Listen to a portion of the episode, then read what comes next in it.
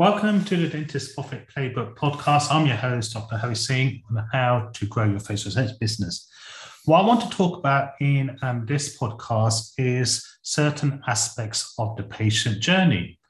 So, when psychologists are reviewing customer experiences, buying signals, and loyalty to a brand, what they discovered that customers, obviously in patients in our case, place more emphasis and greater uh, memory on the first and last touch point of any buying experience.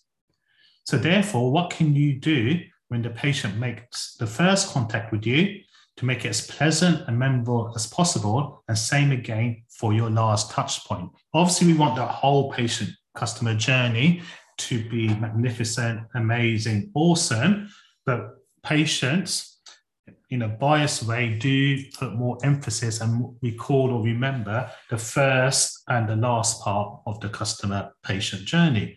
So, as I said, what can you do at the beginning, the first touch point, the last touch point? So, the first touch point, obviously, you would want a warm welcome, invite them as a guest to your house, offer them a hot drink. Maybe you could give them a surprise gift. Um, whether it be skin products or chocolates or anything that is to do with your brand. And then what is the last touch point? Instead of just give them a receipt, um, stapling it and folding it up, could you have a goodie bag, a thank you card? Could you have a personal call you make later in the day?